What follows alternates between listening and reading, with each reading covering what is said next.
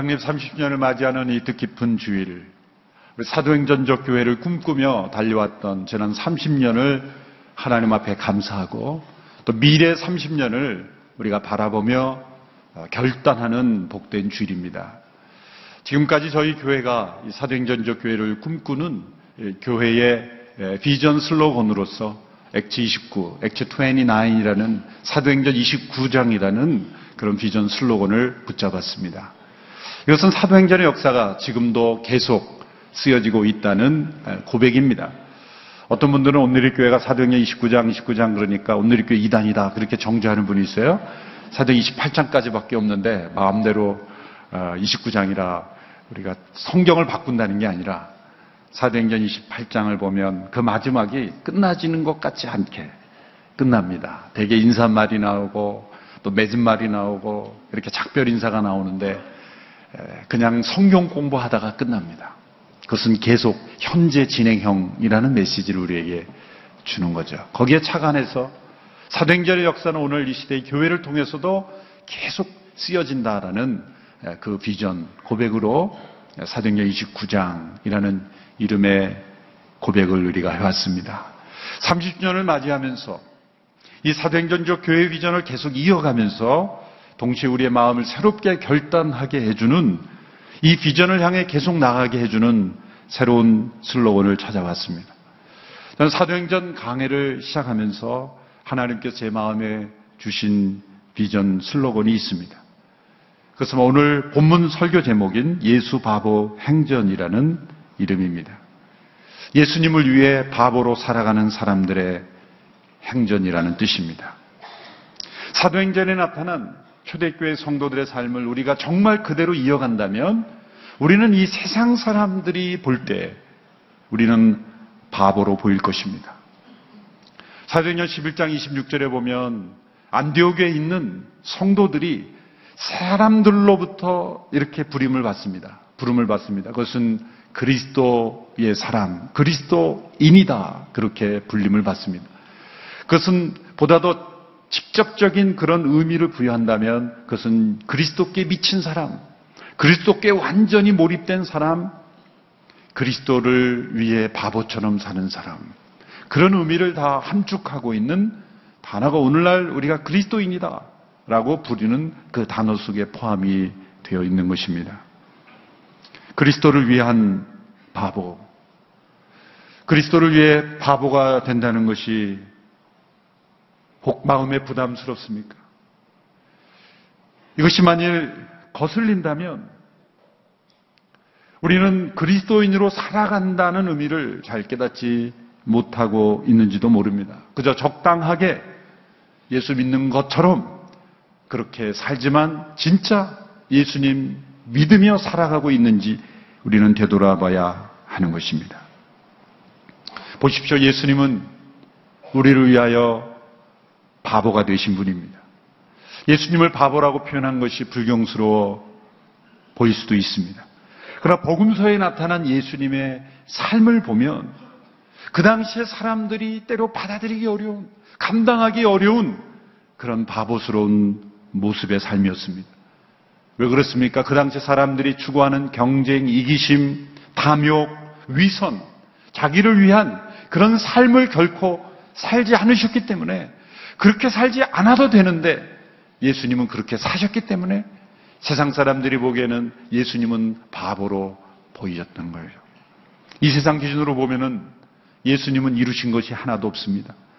개인적으로 재산을 모으신지도 않았습니다. 교육을 많이 받지도 않으셨습니다. 자신의 이름을 물려줄 자적도 자녀도 남기시지 않으셨습니다. 거의 모든 시간을 그 당시에 사람들이 만나기 꺼려하는 달갑지 않은 사람들, 외면당하는 사람들, 소외된 상한 사람들, 세리와 죄인같이 분류되어서 저런 사람은 사회에서 추방되어야 된다고 여기는 사람들과 대부분의 시간을 보내셨기 때문입니다. 33세의 나이에 사형수가 되어 십자가에 못 박혀 죽으신 세상적인 관점으로 볼 땐 예수님은 실패자요. 예수님은 바보 같은 인생이었습니다.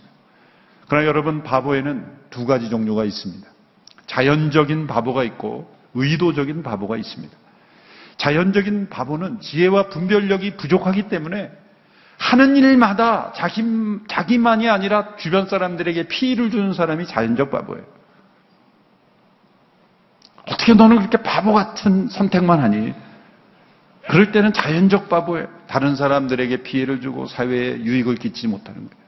그러나 의도적인 바보는 자기에게는 분명 손해가 되는데 모든 사람들의 유익을 위해서 더 큰 의로움을 위해서 자신이 희생되는 것을 조금 더 두려워하지 않고 조금 더 자신의 손해를 아까워하지 않으면서 그 길을 묵묵히 걸어가는 그래서 모든 사람들이 가지 않는 그 길을 외롭게 걸어가는 그 사람. 바보 같은 그 길을 걸어가는 사람을 가리켜 의도적 바보다 이렇게 말할 수가 있습니다. 예수님은 우리를 위하여 우리를 구원하시기 위하여 의도적 바보가 되신 분입니다. 하나님이신 그분이 그 하늘의 영광을 왜 버리십니까? 바보 같은 선택 아닙니까? 의도적 바보죠. 사람이 되신 것 그것이 얼마나 바보 같은 일입니까? 인간을 창조하신 그 흙으로 그 흙의 몸을 입고 세상에 오신 것 바보 같은 선택입니다. 불의한 인간이 죽어 마땅한 인간을 그냥 죽도록 내버려 두셔야 마땅한데 불의한 인간이 담당해야 될 하나님의 진노를 대신 그 의로우신 그분이 담당하시기 위하여 십자가에 지신 것. 이기적인 사람들이 볼 때는 결코 하지 않는 일입니다. 세상 사람들은 불의한 사람을 위해서 의로운 사람이 대신하여 죽는 바보는 없습니다. 왜요? 바보 같은 선택이기 때문에. 사람들은 그런 바보가 되기를 싫어합니다. 사람들이 조롱하고 외면하는 자들과 함께 식사하시고 그들의 친구가 되시는 것. 모든 사람들이 싫어하는 사람과 친구가 되시는 것. 그것은 성공지향적인 사람들이 볼 때는 바보 같은 선택이었습니다. 자신을 끊임없이 거부하고 배신하는 사람들을 끝까지 사랑하시고 자신을 배신한 사람들조차 포기하지 않았던 예수님은 이 경쟁 중심적이고 자신을 조금이라도 거부하는 자를 가차없이 버리기를 원하는 이 세상 사람들이 볼 때는 바보 같은 선택입니다. 사도 바울은 이 복음의 위대함은 바로 세상이 보기에 어리석어 보이는 이 예수님의 바보 같은 선택, 십자가의 어리석음을 깨달을 때만 이 복음의 위대함을 깨달을 수 있다라고 여러 번 가르칩니다. 고린도전서 1장 21절 25절의 말씀을 우리 같이 한 목소리로 좀 길지만 함께 읽겠습니다. 함께 읽습니다. 시작. 하나님의 지혜에 있어서는 세상이 자신의 지혜를 통해 하나님을 알 수 없으므로 하나님께서는 어리석게 보이는 말씀 선포를 통해 믿는 사람들을 구원하시기를 기뻐하셨습니다. 여기 하나님께서는 어리석게 보이는 말씀 선포다 그랬습니다. 어리석어 보인다는 거예요. 하나님의 이 복음의 말씀. 계속해서 읽습니다. 시작. 유대 사람은 표적을 구하고 그리스 사람은 지혜를 찾지만 우리는 십자가에 못 박힌 그리스도를 전파합니다. 이것이 유대 사람에게는 마음에 걸리는 일이며 이방 사람에게는 어리석은 것이지만 부르심을 받은 사람에게는 유대 사람이든 그리스 사람이든 그리스도는 하나님의 능력이며 하나님의 지혜입니다. 하나님의 어리석음이 사람의 지혜보다 더 지혜롭고 하나님의 연약함이 사람보다 더 강하기 때문입니다. 여기 하나님의 어리석음이라는 단어가 나옵니다. 감히 하나님께 어리석다라는 단어를 대입할 수 있을까요? 전지전능하시며 온 우주를 통치하시는 지혜의 근원이시며 지혜가 충만하신 그 하나님을 가리켜 어리석음이라는 단어를 감히 붙인다는 것이 타당합니까? 그러나 사도 바울은 하나님의 어리석음이다. 라는 단어를 썼습니다. 왜 이런 단어가 나왔을까요? 십자가는 세상이 볼 때 가장 어리석어 보이는 선택이기 때문이에요. 왜 어리석어 보입니까? 하나님의 사랑 때문에. 하나님의 은혜 때문에. 우리를 사랑하시는 그 사랑이 마치 어리석어 보이는 십자가의 길을 만들었기 때문입니다. 하나님의 어리석음이 이 세상의 지혜보다 더 지혜롭다. 계속해서 고린도전서 3장 18절에 20절에서 동일한 맥락의 말씀을 합니다. 같이 읽습니다. 시작. 아무도 자신을 속이지 마십시오. 만일 여러분 가운데 누가 이 세상에서 지혜 있다고 생각한다면 어리석은 사람이 되십시오. 그렇게 해야 진정 지혜 있는 사람이 될 것입니다. 이 세상의 지혜는 하나님 보시기에 어리석은 것입니다. 기록되기를 하나님께서는 지혜로운 사람들을 자기 꾀에 넘어지게 하시는 분이십니다. 라고 하고 또 기록되기를 주님은 지혜로운 사람들의 생각이 허망한 것을 아신다라고 한 것과 같습니다. 여러분 자신을 속이지 말라는 말씀이 무슨 말입니까? 여러분이 지혜를 있다라고 스스로 여기는 그 모든 것들은 다 하나님 보기에는 어리석은 거라는 거예요. 이 세상 사람들의 지혜, 이 세상 사람들이 자랑하는 그러한 자랑은 다 자기 꾀에 불과하고 그 꾀에 다 넘어지는 인생이라는 거예요. 스스로는 지혜 있다 여기지만 하나님 보시기엔 절대 지혜가 아니다. 그러므로 이렇게 교만합니다. 어리석은 사람이 되라. 자연적 바보가 되라는 게 아니라 하나님의 지혜를 가지고 이 세상을 살 때는 세상 사람들이 볼 때는 어리석어 보이는 길이 하나님의 지혜라. 그 길은 십자가의 길이요. 낮아지는 길이요. 자신을 내려놓는 길이다. 성육신의 길이다. 애플이라는 회사를 만들어서 전 세계를 뒤집어 놓고 지금도 영향을 미치는 스티브 잡스라는 분이 계시죠. 얼마 전에 돌아가셨죠. 그분이 2005년도에 스탠포드 대학의 졸업식에서 연설을 했습니다. 그러면 대학 중퇴죠. 스탠포드 대학의 졸업식에서 연설을 했는데 그 영상을 다시 보니까 너무나 감동적이에요. 그분이 예수님 믿지 않았지만 그분 정말 훌륭한 가치를 붙잡은 사람이더라고요. 그 졸업식 연설에서 그런 세 가지 자기 스토리를 아주 간략한 5분밖에 안 된 짧은 연설이지만 자기의 인생을 고백합니다. 자신은 미혼모의 자녀로 태어났다는 거예요. 그래서 다른 가정이 입양될 뻔했다는 거예요. 미혼모의 자녀로 태어나는 것부터 시작을 해서 경제적으로 어려워서 대학에 들어갔지만 그 대학 학비를 부모님이 그 노동의 일을 하면서 감당할 수 없는 것을 자기가 감, 그 자신의 모든 수입이 다 대학 학록 등록금에 내고도 부족하기 때문에 대학을 그만뒀다는 거예요. 대학을 중퇴하고 자신이 세운 회사를 잘 만들어 갔지만 그런 그 회사로부터 오히려 쫓겨남을 당하죠. 자기가 만든 회사로부터 쫓겨남을 당해요. 그리고 암이 걸려서 죽음 앞에서 투, 이, 그 사투를 벌였던 그 모든 자기의 과거를 다 설명하면서 그 모든 것을 극복한 그 위치에서 2005년도에 그는 자신의 삶을 움직인 한 문구를 설명합니다. 그것은 어렸을 때 그 무슨 백과사전 같은 그러한 그 카탈로그에 있었던 한 문구인데 그 문구가 자신을 움직였다는 거예요. 그 단어는 바로 이거였습니다. Stay hungry, stay foolish. Stay hungry. 굶주린 상태에 머무르라. 갈망 속에 머무르라. Stay foolish. 어리석은 상태로 머물러라. Stay foolish. 미국 최고의 지성인들의 대학의 졸업식에서 그는 어리석은 자가 되라.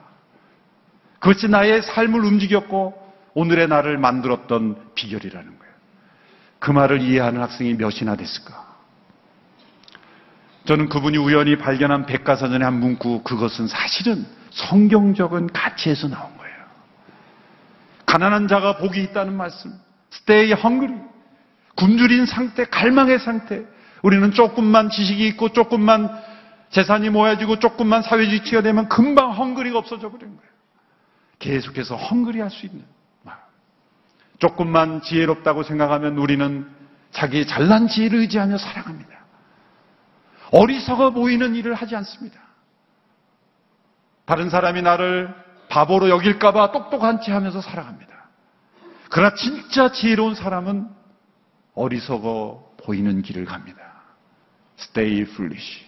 이것이 스티브 잡스를 움직였던 인생의 철학이라는 거예요. 오늘 본문에 초대교회 성도의 삶을 보면 세상 사람들이 볼땐 이해할 수 없는 삶을 삽니다. 바보 같은 삶을 사는 삶의 모습을 오늘 본문이 담고 있습니다. 우리가 익숙하지만 이 본문을 그 당시에 사람들의 관점에서 보면 이 사람들은 왜 이렇게 살지? 이렇게 살지 않아, 살지 않아도 되는데 그들은 왜 저렇게 살까? 세상 사람들이 볼 때는 바보 같은 삶을 살았던 삶의 기록이에요. 이들의 삶을 저는 예수 바보들의 삶이다. 그렇게 말할 수 있다고 생각합니다. 예수 바보란 누구입니까? 첫째로 예수 바보란 예수님을 바로 보는 사람들이에요. 오늘 보면 42절의 말씀을 우리 같이 함께 읽겠습니다. 시작.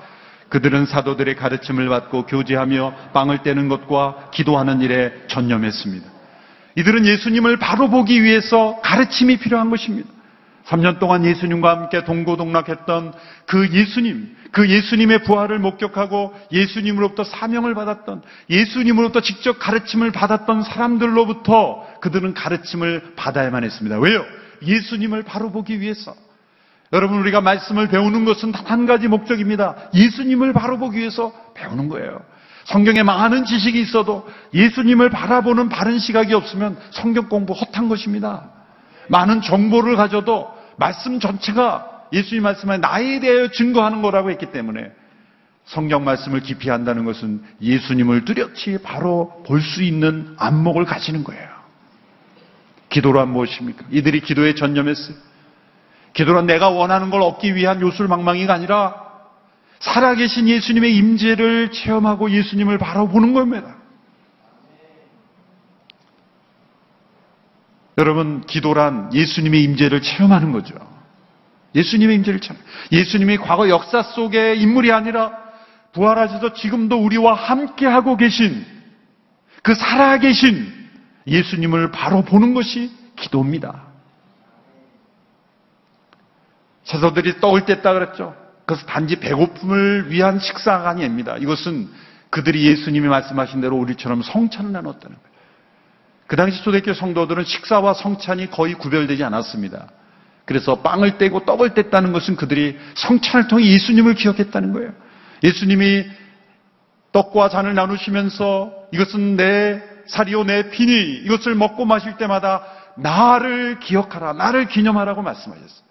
성찬이야말로 예수님이 어떤 분인지를 가장 정확하게 바로 볼 수 있는 그러한 제도인 것이죠. 이 모든 것 다 예수님을 바로 보는 것입니다. 믿음이란 예수님을 바라보는 거예요. 이 세상 사람이 볼 때는 바보처럼 사셨던 그 예수님을 바라보는 것. 히브리서 12장 1절에 이렇게 말씀하고 있습니다. 12장 2절 말씀. 믿음의 창시자여 완성자신 예수를 바라봅시다. 그는 자기 앞에 놓여 있는 기쁨을 위해 부끄러움을 개의치 않으시고 십자가를 자셨습니다. 참으셨습니다. 그래서 그는 하나님의 보좌 오른편에 앉게 됐습니다. 세상 사람들이 너는 바보 아니야 라고 하는 그 조롱과 부끄러움을 개의치 않으시고 십자가를 참으신 그 예수님을 바라보는 것. 예수 바보입니다. 둘째로 예수 바보란 예수님의 마음으로 이웃을 바로 보살피는 사람들. 그 예수 바보입니다. 이웃을 바로 보살피는 사람들. 오늘 본문 44절, 45절의 말씀을 우리 함께 읽겠습니다. 시작.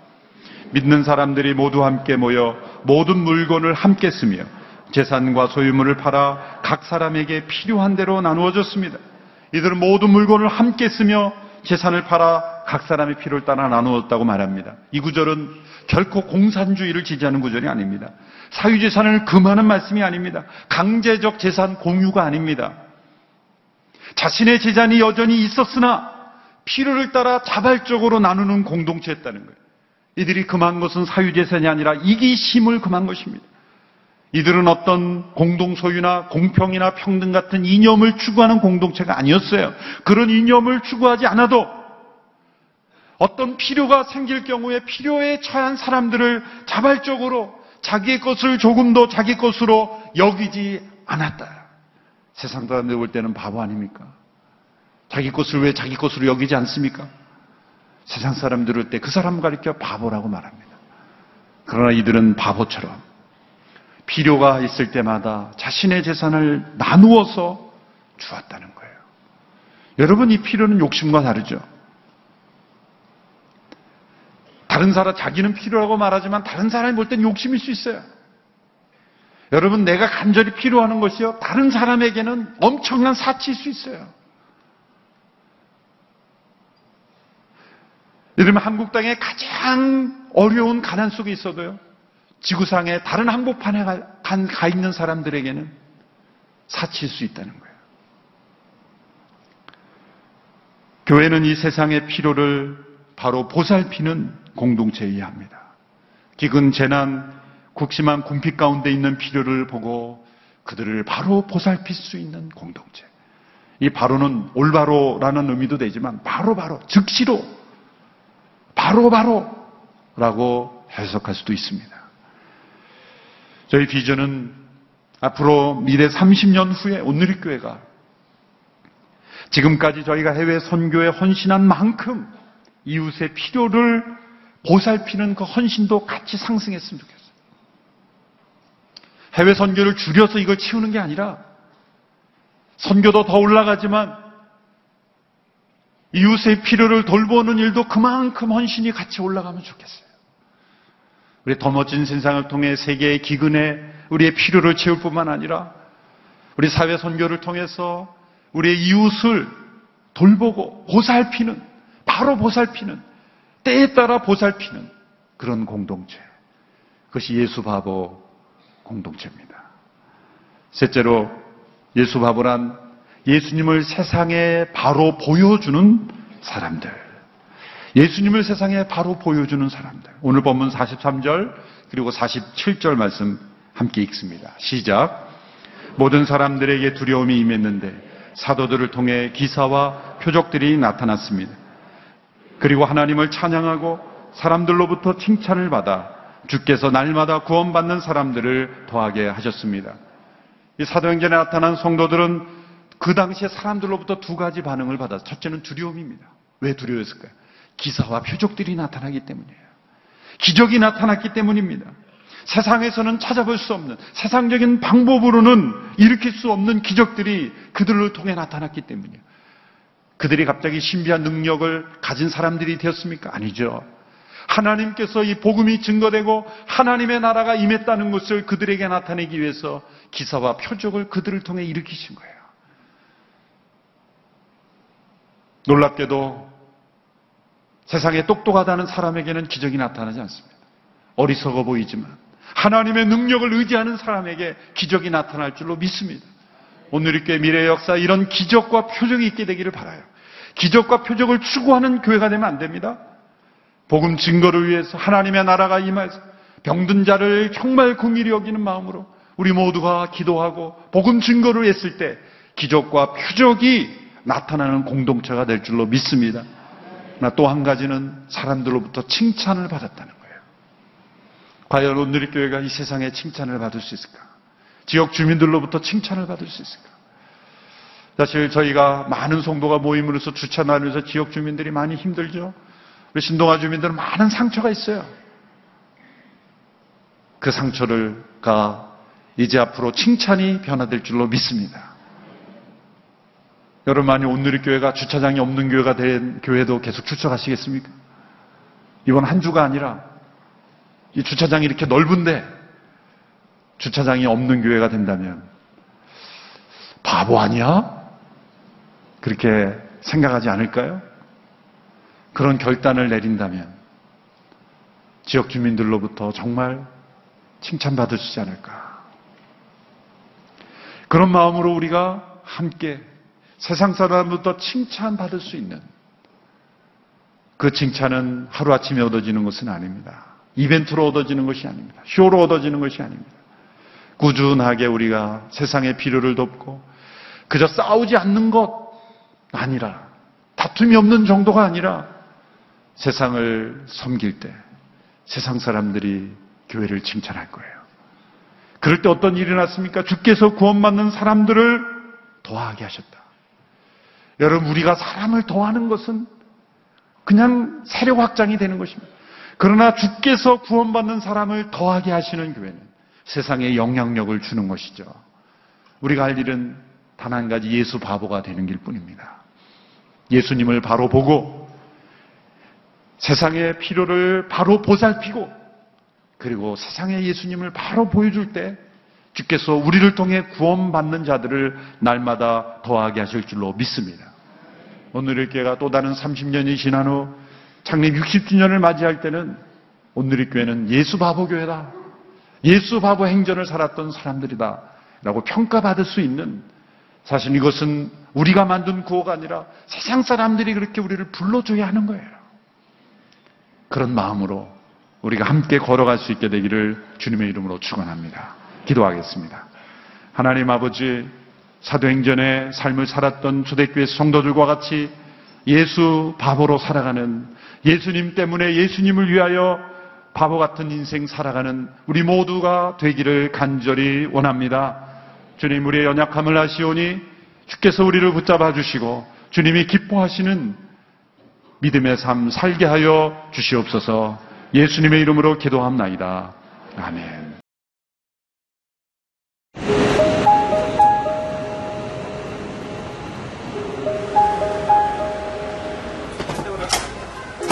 아이고, 감사합니다.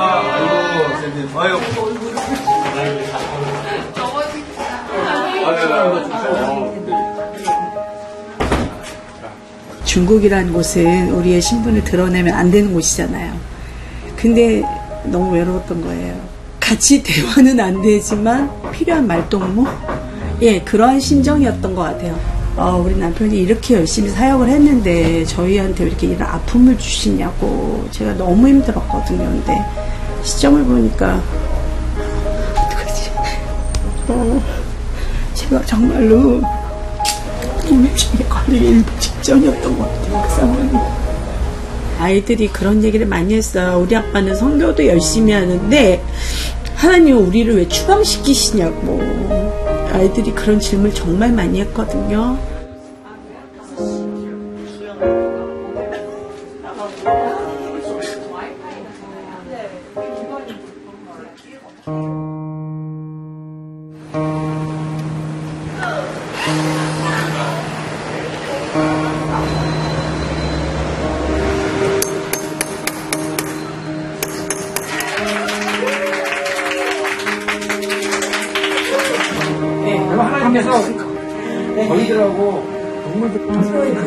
하늘 대냥이. 지구촌 만상에 사역하신 우리 CNTV 아버지 하나님 축복하여 주시길 원합니다. CNTV를 통해서 저희가 더 어, 성교를 더욱더 잘 감당할 수 있도록 더 많이 노력을 하겠습니다. CGN TV를 통해서 더욱더 영적으로 충전받고 아, 저희 제가 일단 먼저 충전이 돼야지 저희 선교사님도 가- 이렇게 제가 동전배 빌려서 잘 도울 수 있기 때문에 그 주시는 힘을 가지고 열심히 사역하도록 하겠습니다. 너무 감사합니다.